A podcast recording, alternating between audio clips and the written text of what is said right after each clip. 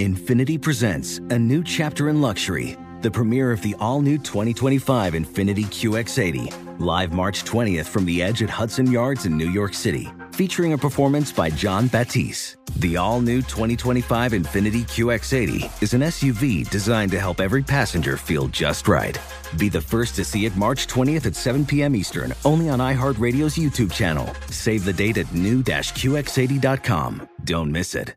2025 QX80 coming this summer. Whether it's your first time betting or you've been gambling for years, have a plan and know the game. Be aware of the rules and odds before you gamble. Set a budget and never gamble with money you can't afford to lose. Take a break and consider teaming up with trusted friends to help you stick to your budget. Remember, if you or a loved one has a gambling problem, call 1 800 Gambler 24 7 or go to helpmygamblingproblem.org for free confidential services.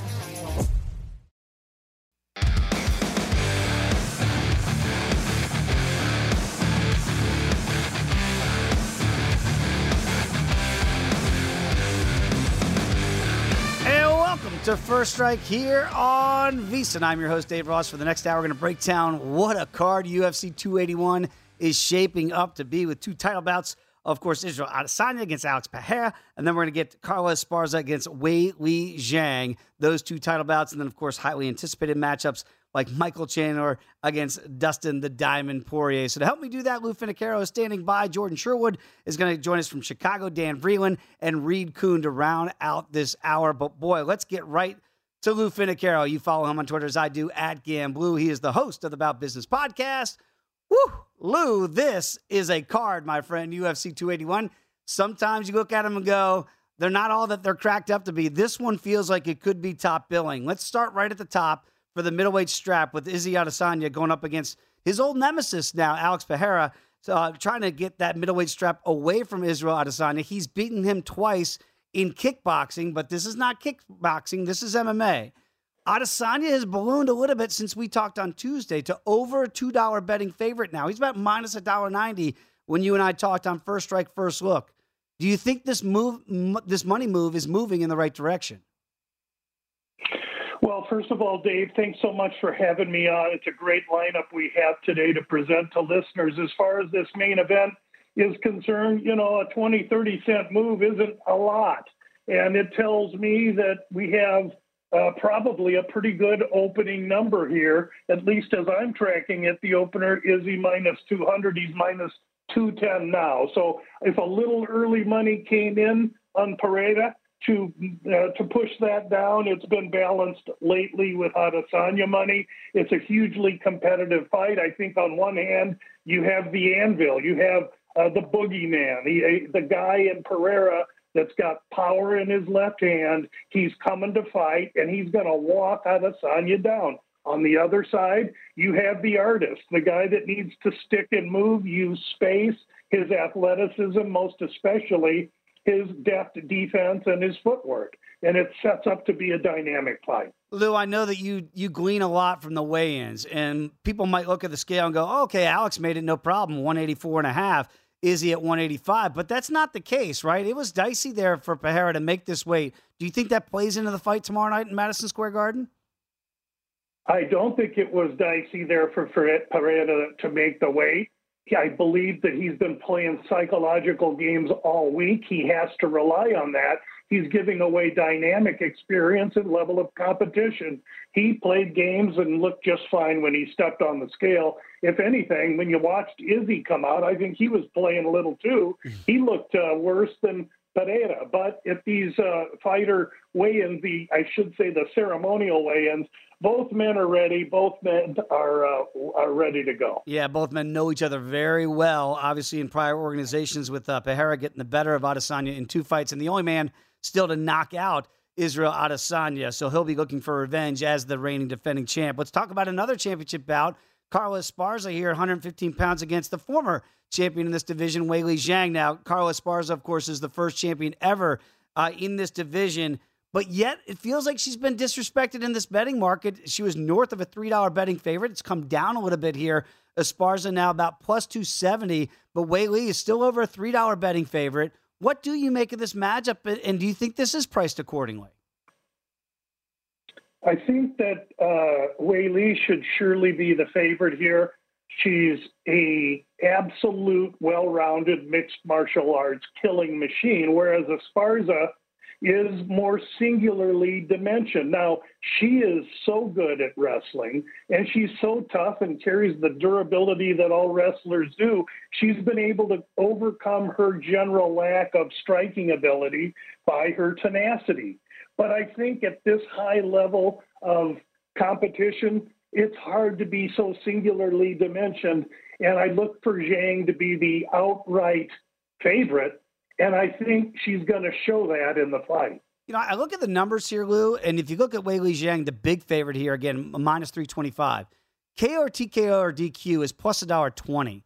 If you like the big favorite, would you play that? Because decision, she's $2 it feels like Esparza's way to get the victory would be via decision here. She's plus 450 to do that. And Wei Li's pathway would be KO, TKO if she can get it done uh, inside the distance. Is that the right pathways to victory for these two 80s? It, it seems it on paper. I can't see Esparza finishing Zhang right. outside of some kind of freak injury. Uh, but I, I, wouldn't go so far as to think that Weili's only uh, path is with fists she, she's a grappler and spent a lot of time at Fight Ready developing her grappling wrestling. Rather, I think where I would go with it, Dave, is inside the distance. And the way they phrase that on DraftKings is any knockout, submission, or DQ. Uh, in that regard, we find uh, Wei Li priced plus 100. That's the release I'll use. I, I like that again because we don't like to lay those big numbers. So Lou always gets the best of those numbers. Let's talk about some of the fights that you have and some picks that you've already made. I want to start off with one that you've already released for everybody that's a VSiN Pro subscriber. Uh, Claudio Puelles against Dan Hooker, the hangman back in there here. Uh, what do you make of this matchup? Are the better days of Dan, Ho- uh, uh Dan Hooker behind him now? Well, he's 32 years old. He's been bouncing between divisions and he's incurred tremendous damage in his career. But to say that he's done, I don't think I can go that far. In fact, I'll look at this fight, Dave, as a barometer to where he remains or doesn't remain. Puelles, uh, the Peruvian fighter, he's coming in from uh, Florida, uh, training with all those killers at ATT. He knows what to expect. Hooker's primarily a striker, but he's long, he's lean, he's back at 155, he's loose as a goose. And I think in this fight, Puelles is going to have to really survive a frantic, frenetic first five minutes. And provided he can get this fight into the second round, I think it's at that point in time that it, the six year age difference and his pressure grappling will begin to make this fight look a little different. Puelles earlier in the week was plus 140 when we released him. He's still plus money now, and I think a strong consideration. And it is surprising. Look at it, the, the total rounds here. If you like that prop, the over two and a half rounds plus a dollar twenty-five. Without picking a winner, if you think it's going to go all three, you can get plus a dollar fifty right there. So most people assuming this fight will not see the judges' scorecards. Let's get to Erin Blanchfield uh, against Molly McCann, the meatball back in there.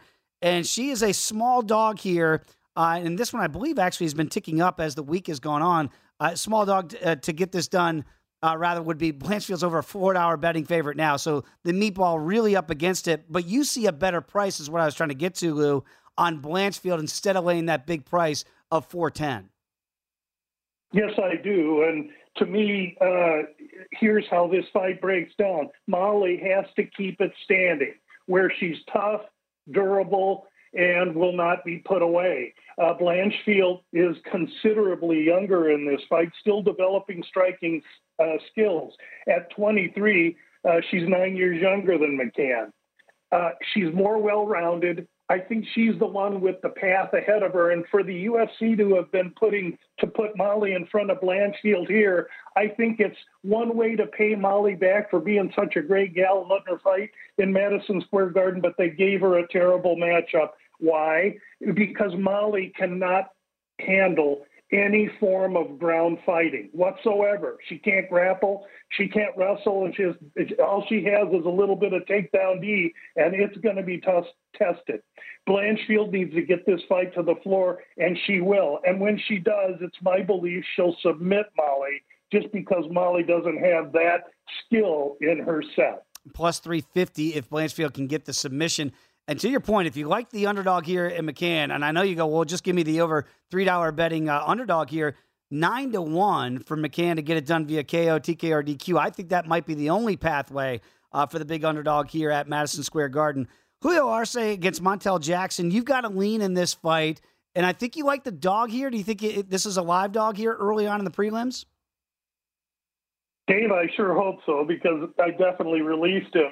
We got a couple of lefties. That that initially makes the fight a little odd, doesn't it? Yeah. So uh, Montel Jackson, three years the younger man, uh, three inches taller, and a five-inch reach advantage. All the advantages to Montel Jackson, except for the fact that he really hasn't fought anyone near Arce's level, nor the level of competition Arce has faced. And let's not forget, this fight's at 135. Arce spent most of his career at 145. So fighting a, a slightly larger, bigger man is not going to be anything new to Arce, who, oh, by the way, is a New York City local. He'll have all the fans on his side. And should this be a close decision, I'd rather be with the local than not. Got about 90 seconds to go with Lou Finocchiaro. Lou, on the undercard or even the main card, is there another fight that you really think we still have value here, say 24 hours before we get to this card?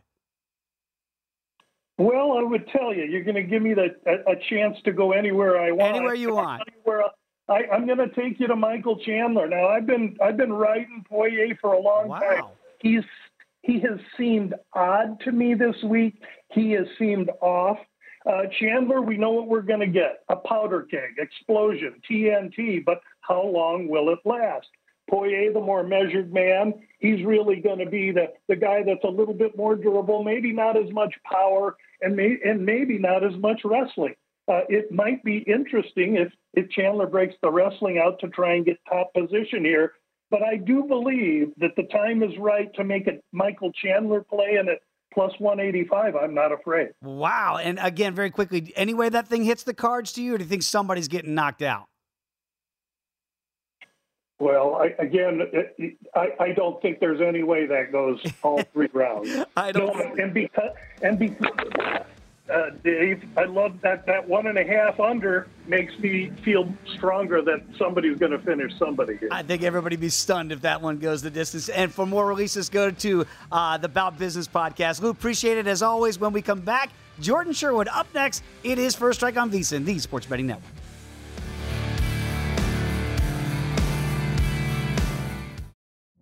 Witness the dawning of a new era in automotive luxury with a reveal unlike any other as Infiniti presents a new chapter in luxury, the premiere of the all new 2025 Infiniti QX80. Join us March 20th live from the edge at Hudson Yards in New York City, featuring an unforgettable performance by Grammy and Academy Award winning singer, songwriter, and composer, John Batiste. The all new Infiniti QX80 is unlike any luxury SUV you've ever seen smart enough to anticipate your needs even before you do. Every line, curve, and detail was thoughtfully crafted so everything for every passenger feels just right. Don't miss it. Mark your calendars and be the first to see it March 20th at 7 p.m. Eastern, only on iHeartRadio's YouTube channel. Save the date at new-QX80.com. 2025 QX80 coming this summer. Whether it's your first time betting or you've been gambling for years, have a plan and know the game. Be aware of the rules and odds before you gamble. Set a budget and never gamble with money you can't afford to lose. Take a break and consider teaming up with trusted friends to help you stick to your budget. Remember, if you or a loved one has a gambling problem, call 1 800 Gambler 24 7 or go to helpmygamblingproblem.org for free confidential services.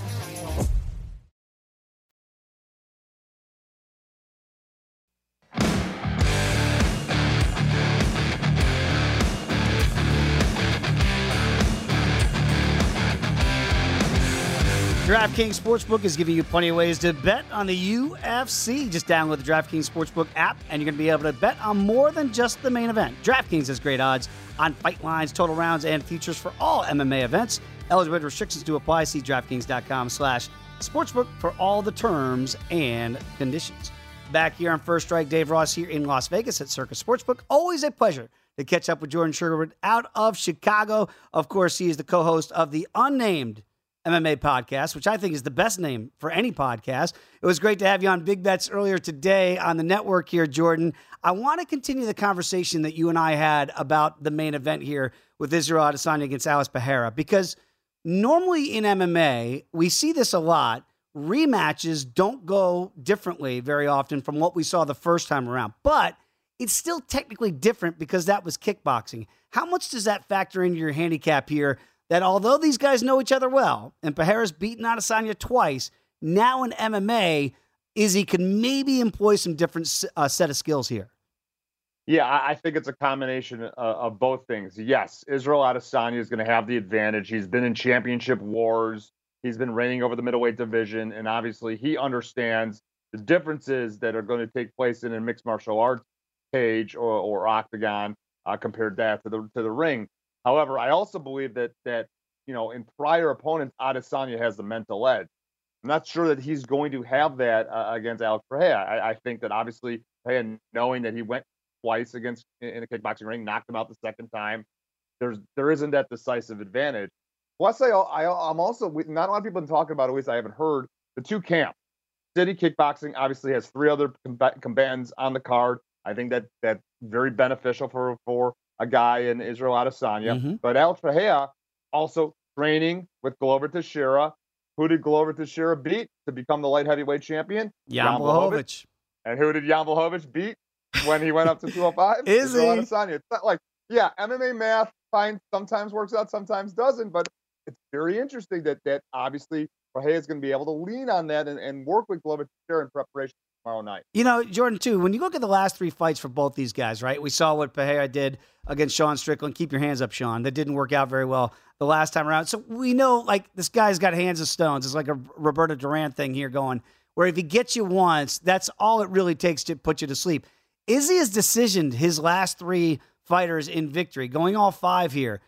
Do, do you see that style of fight again where Izzy says, I'm not going to run into this guy's left or right hand here?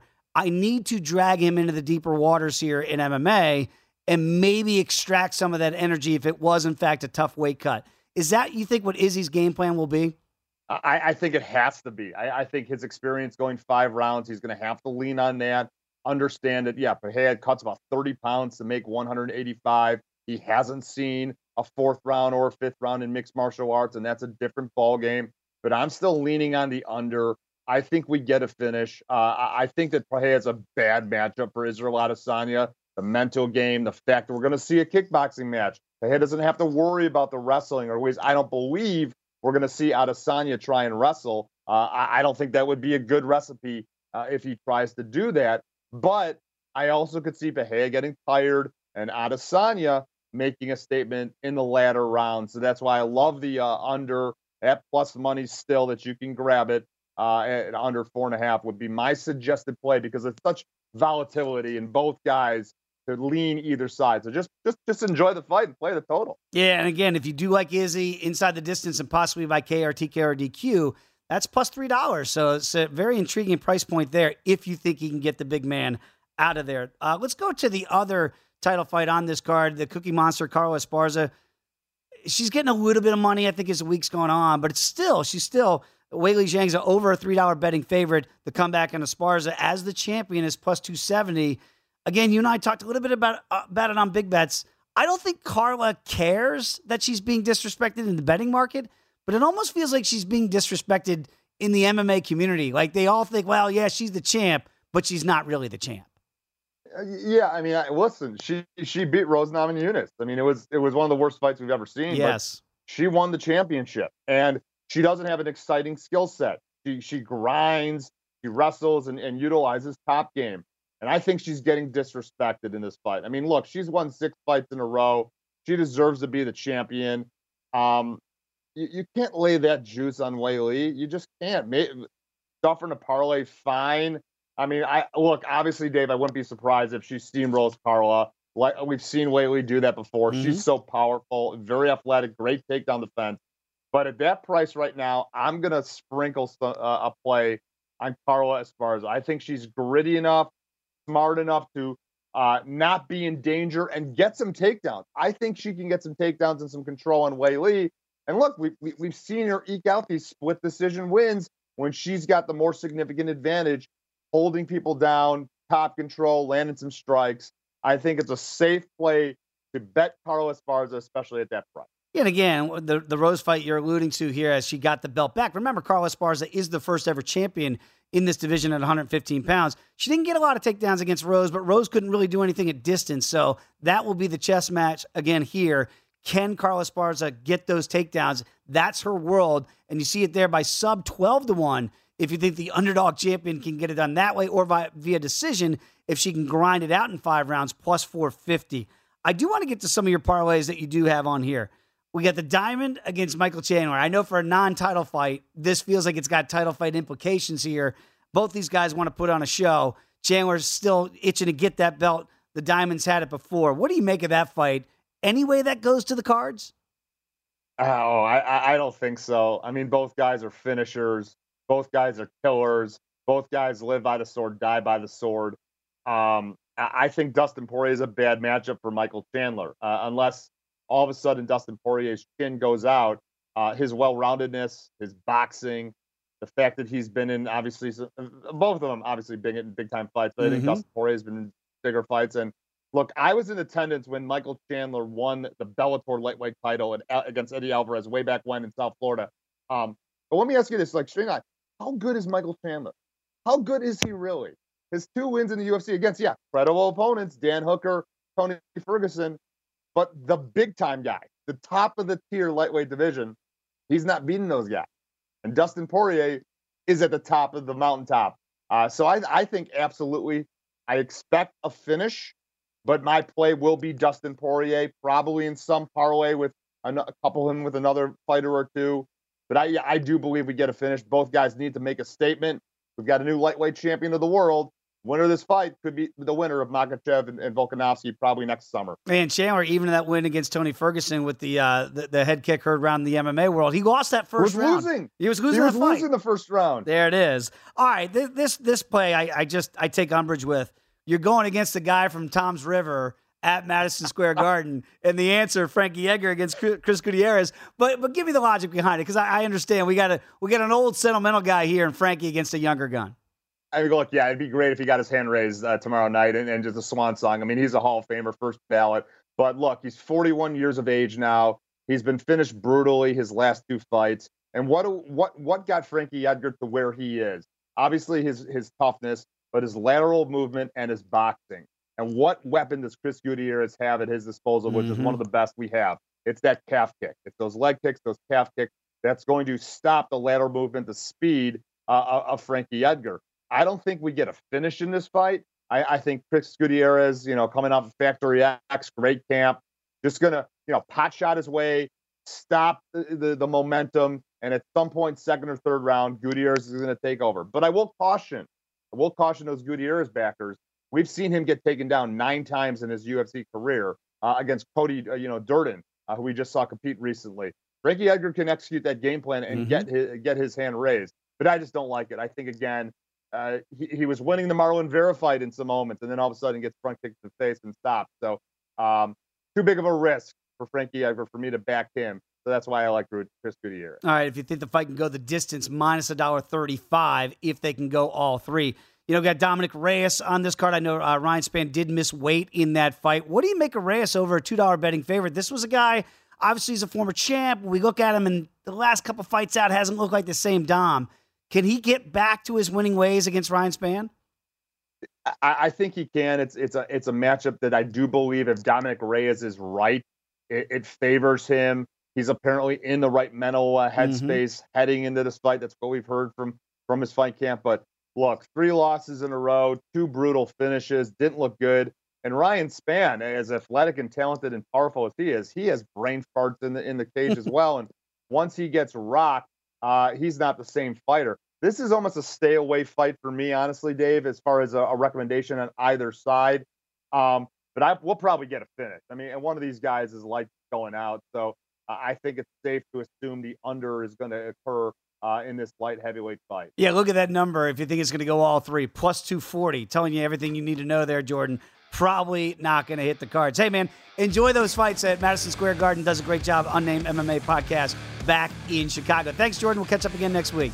When okay, we thanks. come back, Dan Vreeland joins the program. It is First Strike here on VSiN, the Sports Betting Network.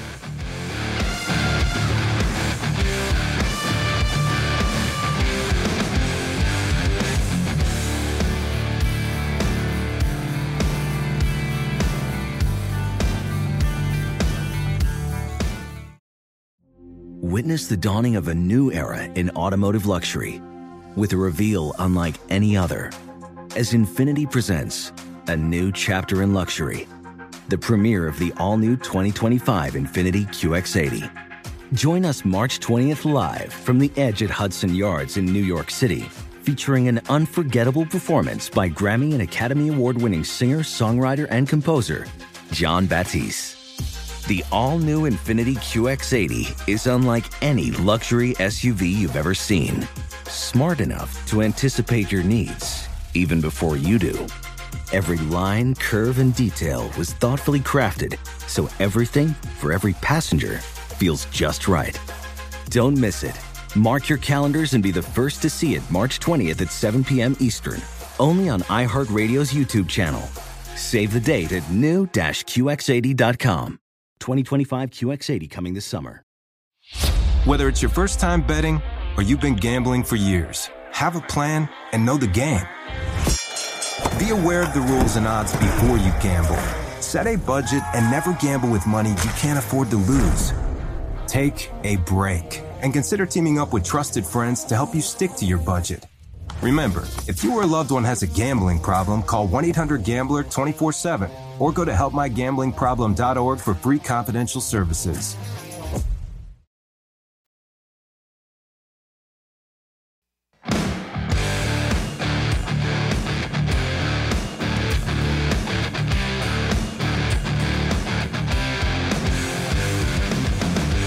We roll on this edition of First Strike, breaking down everything in UFC 281. Dan Vreeland joins the podcast again. You can follow him as I do at Gumby Vreeland. He is a writer at Sports Gambling Podcast, Cage Side Press, and host of Top Turtle Podcast and MMA Gambling Podcast. I don't know that there's a podcast that Dan is not a part of. It's great to have you back for this big one, uh, my friend. Let's talk about some of your plays here. And I, I see one of your money line plays that I want to get to right away. And that is two of the bigger favorites here, at least on the main card. And that's the Diamond, uh, Dustin Poirier against Michael Chandler, combined with Weili Zhang against Carla Esparza. So you can get plus money with those two betting favorites. And I like the way you did that there. Tell me why you like these two fighters to get it done at MSG.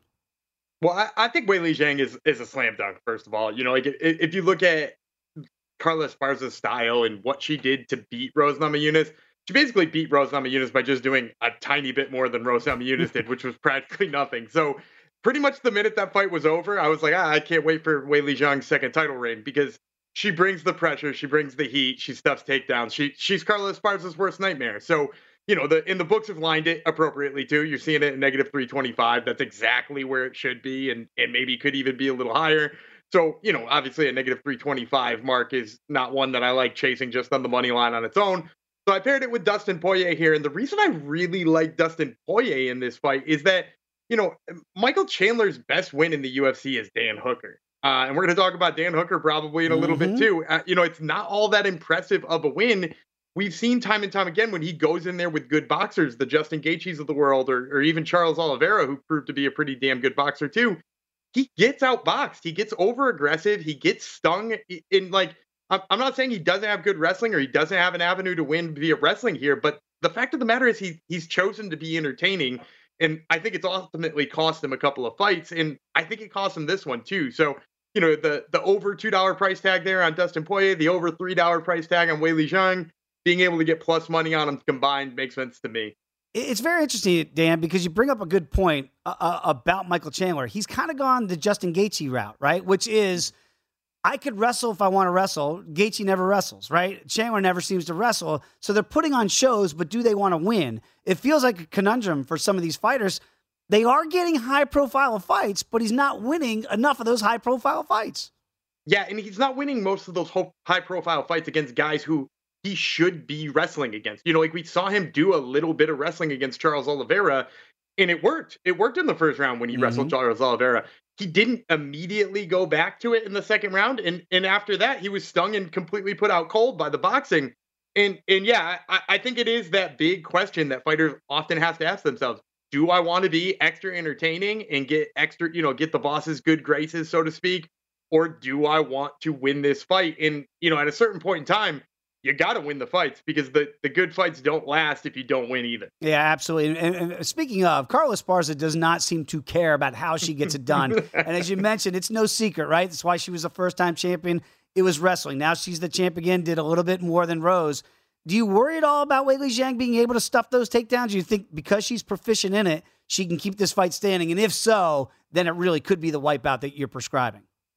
Yeah, I think it, I think she'll do just a fine job doing it. I, we saw Joanna Jędrzejczyk stuff the takedowns of of Carla Esparza all those years ago. And granted, Carla Esparza may have gotten a little bit better, but she's also aged a little bit. Mm-hmm. The other thing is with Weili Zhang being so powerful, so physically strong, I, I think there's a good chance that even if she does get taken down, she slowly works her way up.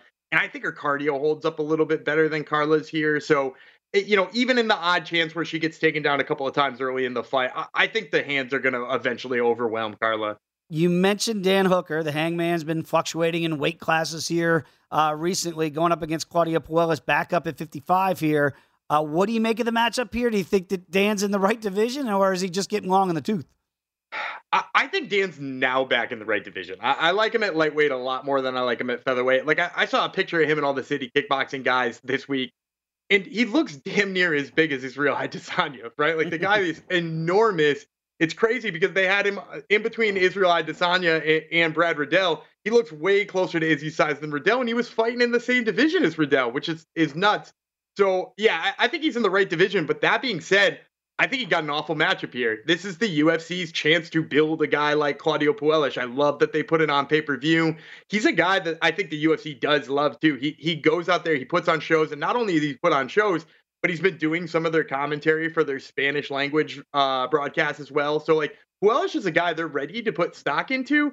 And I think he has a massive grappling advantage here over Dan Hooker. I, I think he takes Hooker down fairly easily here. And in addition to that, since moving to, you know, Kill Cliff MMA or Sanford MMA or whatever the hell you want to call it at this point in time, like since moving there, his submission skills have gone through the roof. The guy's got three knee bar finishes alone in the UFC. I wouldn't be surprised if he pulled off a submission here. I know Hooker's somewhat decent at defending the the submissions, with the exception of the Islam Makhachev yeah. fight, which you know, like no shame in that, obviously. but you know, I, I see the number down there on Puelles at plus two fifty for submission. I mean, I think the money line already is pretty tempting, but like if you were trying to make it a little bit more interesting, plus 250 doesn't doesn't look like a bad number to me. No, absolutely. that's a juicy number there. I was kind of picking up what you're putting down there. Uh, I know that a lot of people like to bet on the main card, but Dan, I love some of the plays that you give because it's like, hey, don't sleep early in the fight. You like Carlos Ulberg uh, in the very first fight, but you like a method of victory. What do you see there? Yeah, I love Carlos Ulberg here by knockout. Uh, it was one of the ones I circled right away. You know, I, I see him coming in as a negative 130 favorite. But like, if you're looking for the knockout prop, some of the knockout props I saw were 250, 300. And and you take a guy who's a slight favorite and know he's so good at kickboxing. And I think the only reason he's coming in at that number is because uh, Nicolae Negumereanu is just a guy who hasn't really ever been knocked out. He lost one fight by decision. He loves to wrestle. He's not an awful boxer in his own right, but the problem is when he comes forward, he leans forward heavily with his chin up in the air. And with the counter striking of a kickboxer like Carlos Ulberg, it really is only going to take one shot for that to be a mistake. So, you know, at, at three to one, I, I, think it's definitely a good play here. Let's stay in the undercards here. Uh, Mike Trizano missed weight. He actually, out of the fighters that didn't miss weight, he missed it by the most, a, a pound, a 1.6 pounds uh, in his fight here. Do you think that's going to be a detriment uh, in his in his attempts here? He's got to give up twenty percent of his purse. Yeah, well, so it's going to be bad for his wallet first of all, yeah. but uh, yeah, it's it's also going to be bad for him in this fight because a- as we've seen time and time again with people who miss weight, they're at a disadvantage for a couple of reasons. Because first of all, I do think Mike Trizano did everything in his power to try to lose the weight here. I don't think this is a give up situation. He did get within, I think it was a pound and a half or two pounds at this point, and like you know, that's not really the give up mark. The give up mark is when you see a guy miss by four or five pounds. Right. So we, we know he was giving it his all. As a result, I, I think he's really going to be extra worn out. He's going to be drawn out, and he's fighting a guy who hits so damn hard. Seungwoo Choi hits incredibly hard. He's got some great knockouts on his his resume, both in the UFC and on the regional scene before he got to the UFC. And, and that's another one who where the KO prop is really juicy right now. I saw it at plus 300, just like Carlos Ulberg. If you think Seungwoo Choi is going to land those hands, and certainly after seeing him miss weight, maybe that number won't stay there. But after seeing Mike Trizano miss weight, I wouldn't hesitate on pulling the trigger on that one either. I feel like some people are going to be on Matt Frevola here at plus money, but I don't think that's the way you're going, Dan. What do you see in that fight? No, and I love my uh, Matt Frevola too. Like I, am a big fan of the guy. Mm-hmm. I love watching him fight. I think he's like one of the nicest dudes in the whole world too. but the problem is, is that Ottman Azaitar is just a guy who throws huge and heavy hands. You know, like I, I don't know how he came in. Like this, this opened with Mike or Matt Frevola as a slight favorite, Right. which was shocking to me. It's since been bet the other way, which I, I think is the right move here because the guy's undefeated and he's two and zero with two violent knockouts in the UFC. Now, granted, he's been away for a little while after that whole duffel bag full of potato incidents on Fight Fight Island, but at the end of the day, he's still a guy who hits really hard, who defends takedowns really well. And while Matt Frevola came out and knocked a guy out his last time out and showed he's got a little bit of hands too, it's different uh, knocking a guy out who's making his debut and knocking a guy out who's shown that he himself is a hell of a kickboxer. So yeah, I like Azaitar. I see him at negative 150 now. That number's probably going to trend even further up come fight time. I got about a minute to go here, Dan. I got get get your thoughts on the main event here. You know, normally rematches don't go the same way, but this is not kickboxing. This is now true MMA here uh, with the Last Stylebender against Alex Pereira.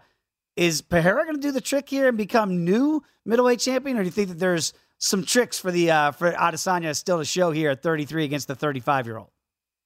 I'm actually gonna go with Adesanya, and I've I've heard a lot of people saying, you know, this person's talking about shooting a takedown, this person's talking about shooting a takedown.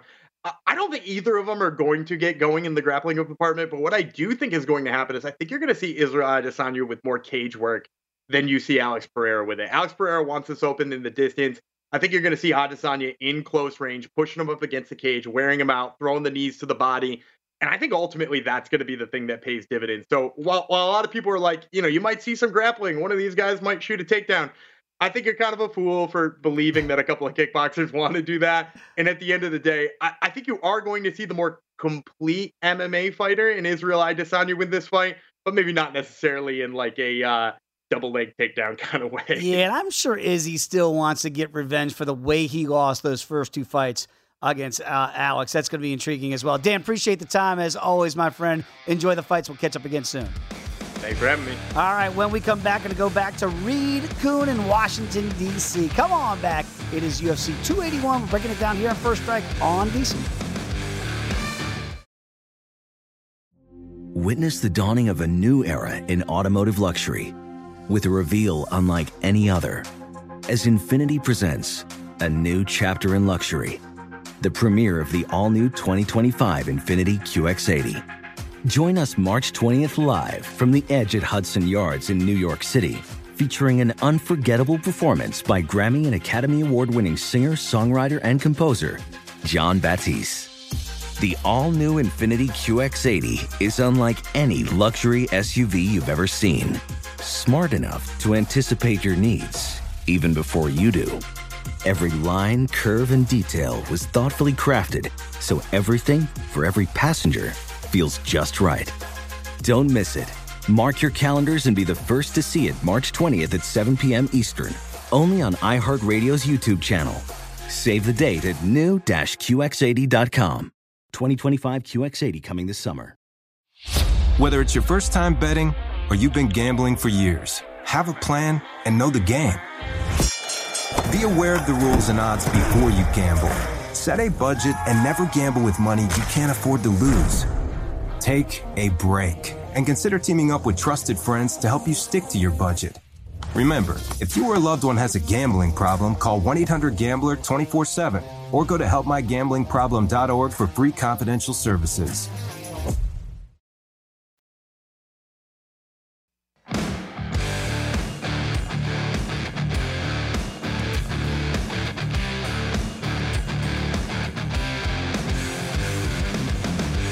Start your morning with VSiN's newest podcast, VSiN Daily Morning Bets. Josh Appelbaum gets you ready for every piece of information you need to know to bet the day's biggest games in just 15 minutes. He discusses line movement, injuries, and what you need to be looking for before you make those bets. So make VSiN Daily Morning Bets podcast part of your morning routine. Download and subscribe wherever you get your podcast. Back here on VSiN, Dave Ross here for First Strike in Las Vegas. Always a pleasure to go back to Washington, D.C. to catch up with Reed Kuhn. Of course, does a great job for us and also at ESPN. Follow him on Twitter as I do at Fightnomics, the author of a book of the same name. I, Reed, do you have another book coming out? Because I think you hinted that you might be writing a second one. Not no plans yet. Uh, slow down. Um, I realize some of the stats are dated, but hopefully the concepts are still valid. Uh, but no plans yet to do an updated version. I didn't mean I, to give if you I any. do, I guess I have to call it Super Fightnomics. Yeah, exactly. I, I didn't want to put more work on your plate. You already got plenty going on, my friend. Uh, let's talk about this card at UFC 281. It is. It should be really good on paper. We never know how they'll actually play out, but they look good here, at least with some of these names. I am curious when you look at, say, the Diamond against Michael Chandler. You've got tons of data on Dustin Poirier. Chandler coming over as the, the former Bellator champion not that many fights here in the UFC. How do you differentiate what you saw at Bellator and then what you've seen so far in the UFC? Yeah, so you're right. The sample size is a little limited with Michael Chandler, only 28 minutes, but it's the defense that is a serious problem. So 49% head strike defense, like average would be well into the 70s. Um, now Poirier isn't great at 66, but 49. That means half of all head punches thrown at him are landing, Ooh. and that's Chandler. And he's been dropped three times now. He's been in some barn burners, and you don't know how it, that's going to hold up or who who hits harder. But certainly the defense is a liability here.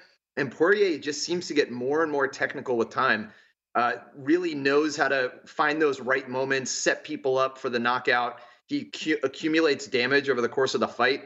And those are the reasons that I'm backing Dustin Poirier, let alone the fact that he also has some slick submissions. So don't forget about that. Yeah, that's very interesting because you do not want to fight fire with fire with Michael Chandler if you can be more technical, as you, you mentioned. Because you think of Poirier and some of those wild fights like he had against Justin Gaethje, he probably doesn't want to do that again with Chandler. Maybe that uh, that ring uh, savvy that he has now could serve him well at minus two fifteen.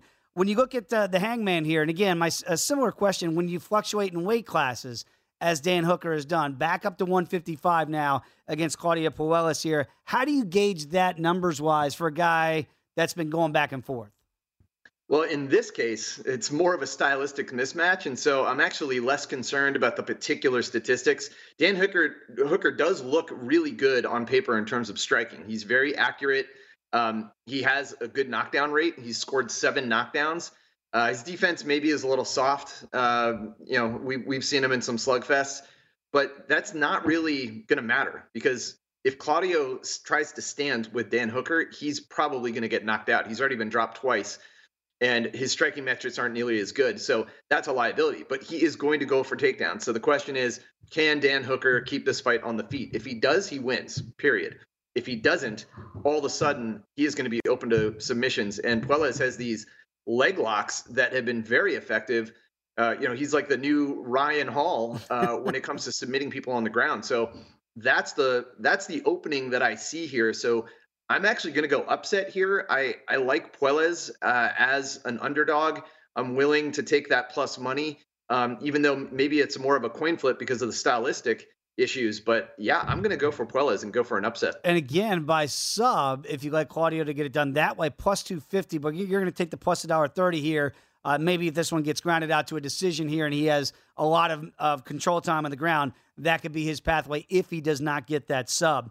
Speaking of control time on the ground, Carla Esparza, right? The first ever champion in this division at 115 pounds. That's what she wants to do. She wants to wrestle, period. End of story against Wei Li Zhang, the former champion here. And we know she'd like to keep this fight standing and throw those hands. Is it as simple as that? And what are the numbers showing you? Uh, I think it is as simple as that. I don't think Esparza can stand and trade with Weili Zhang. Uh, not only does Zhang willing to be in a shootout and can take a punch clearly, but she can dish it out very, very well. Esparza has never been a good striker. Her striking has always been a setup for the takedowns. And so those takedown attempts are going to come fast uh, and early, hopefully, if she's playing it smart. And I say this because I'm I'm backing Esparza as a long shot. Now, mm. again, this is one of those situations. I don't think she has a greater than 50% chance of winning. I think she actually, you know, she's somewhere below that, but at three to one, I got to take that. You know, I, I think she might test that takedown defense. And Zhang really has not faced an experienced grappler. She hasn't put up with a lot of attempts. I think I look back at her last few fights, and no one had attempted more than one takedown against her. So she just doesn't have the experience in fighting those off. Now, again, she's trading at Team Alpha Male, a bunch of wrestlers there. Who knows how she's evolved? I'm just going strictly by the numbers, and the numbers see an opportunity for a wrestler. And this is we've talked about this before on the show, Reed. It's a great point where the value of Esparza plus 270 is too too good to pass up. So you say you give her less than a 50% chance of winning, but the number is so big at plus 270 as the champion knowing the technique she's going to employ, she could grind out she didn't grind out Rose Namajunas in a fight where she didn't get a lot of takedowns, but she did enough. But that could be the thing, right? She could actually outwork Wei Li Zhang, and the judges could see her way. And Zhang is fairly aggressive, and she strikes wild, and that opens people up to takedown attempts when you are a great aggressive striker, you might rely on that. You might get sucked into that firefight, and that's when someone changes levels on you. Yeah, absolutely. So that's why, again, you can look at the Cookie Monster here and think she's live at plus 270. I certainly see it that way as well. Let's get to the main event here. Israel Adesanya. What's fascinating to me, and I can't wait to see you break this down by the numbers. Two guys that have fought twice outside of the UFC. Pereira wins both of those, gets one by decision, gets the other one to be the only man to knock out Israel Adesanya. Now, here we are at the UFC, right? So we got MMA, true MMA at play here. How do you and the numbers take that into account for this third time, but the first time in the UFC? Well, th- this is MMA, and we're going to stick with MMA only stats. the problem is that we only have 23 minutes on Alex Pereira. And so that's a bit of an issue. But when you look at what he did, and he steamrolled through a few opponents there, he scored two knockdowns on the way. On a per strike basis, Adesanya still has a higher knockdown rate. So that means uh, even though we're looking very early in Alex's career, didn't have the same strength of schedule that Israel has had over the last few years. Uh, Israel still shows up as being superior on paper in terms of power, which is kind of shocking because uh, everybody's counting that Pereira is going to be the knockout threat here. Uh, but I, I, absolutely think it's going to be a duel. No, almost no takedowns ever landed between these two guys. Actually, zero uh, combined. so we're going to see them stand and trade. And if we do, I am banking on Adesanya's experience in MMA striking. He's elusive, he's rangy, and he can counter people pretty viciously. And so I'm I'm looking for that experience and just the fact that he's been tested in five round fights against very good strikers. That's what's giving me some confidence here. I get the whole backstory. It makes it interesting as a fan, but purely by MMA numbers, he still has advantages here you know, I look at the total here, and obviously four and a half, juice slightly over at minus a dollar thirty, and the, the way his method of victory is for Izzy to get it done. KO, TK, or DQ plus three dollars, win by decision plus two seventy five. You're not gonna go either way here. Do you think it's it's too difficult to see if you can get a, a late round stoppage? Which way do you think it might lean as far as how long this fight could go? There's there's a lot at play here. It's yeah. hard to say because uh, we haven't seen Pereira damaged, and his defense is not great to be honest. Three fights into the UFC and not always facing elite talent. His last fight against Strickland uh, was a step up, but Strickland also was a former welterweight, I think. So, you know, I really have not seen him tested yet, and I don't know how he'll withstand those big shots. They will come. Adesanya will find some shots. And I don't know how long Pereira is going to last, but based on what we've seen from Israel Adesanya, 12 knockdowns to date, he's going to end up in the record books one day. And I think he might score another one here. But I, you know, early early fight, I think there might be some feeling out. I mean, they know a lot's on the line here. They might have a slow start, but I think once it starts flying, the late stoppage wouldn't be out of the question. Yeah, and Sean Strickland decided not to keep his hands up against Alex uh, that timeout, so that was not a good strategy either. I got about a minute to go here, Reed. Uh, any other fight, either on the prelims or the main card, that you still see some value in? Uh, yeah, uh, Montel Jackson, really like him. When you line up his stats with Julio Arce, just like check marks all the way down. If you've seen my my Uber of tape that I sometimes share on Twitter, uh, Jackson has a lot of advantages, so I like him as a justifiable favorite. And then there's another wrestler, uh, Negumereanu, um, a Romanian champion wrestler facing a former kickboxer. Again, complete stylistic mismatch. Whoever keeps the fight in their position is going to win here. But if I'm getting even or plus money on a wrestler, I'll take it. I know how you always lean to those wrestlers, and the, the data normally bears that out. Very, very smart move, certainly long term. Hey, Reed, appreciate it as always, my friend. Enjoy the fights. We'll catch up again next week. There he is, everybody. Reed Kuhn joining us from Washington, D.C. I want to thank all of our guests, Reed Kuhn, Dan Vreeland, Jordan Sherwood, and Lou Finocchiaro for joining us here on this edition of First Strike. UFC 281, two title bouts, and an absolutely stacked card. Enjoy the fights, everybody. Make some money. We'll see you next week right here. First Strike on VSiN, the Sports Betting Network. Thanks for watching First Strike. Of course, subscribe on YouTube, and we always have First Strike First Look for you each and every Tuesday as we give you the best of the numbers before we get to First Strike each and every Friday. So download on iHeart, Apple, or your favorite podcast. Thanks for watching First Strike on VSiN, the Sports Betting Network. Infiniti presents a new chapter in luxury, the premiere of the all new 2025 Infiniti QX80, live March 20th from the edge at Hudson Yards in New York City, featuring a performance by John Batiste. The all new 2025 Infiniti QX80 is an SUV designed to help every passenger feel just right. Be the first to see it March 20th at 7 p.m. Eastern, only on iHeartRadio's YouTube channel. Save the date at new-QX80.com. Don't miss it. 2025 QX80 coming this summer. Whether it's your first time betting or you've been gambling for years, have a plan and know the game. Be aware of the rules and odds before you gamble. Set a budget and never gamble with money you can't afford to lose. Take a break and consider teaming up with trusted friends to help you stick to your budget.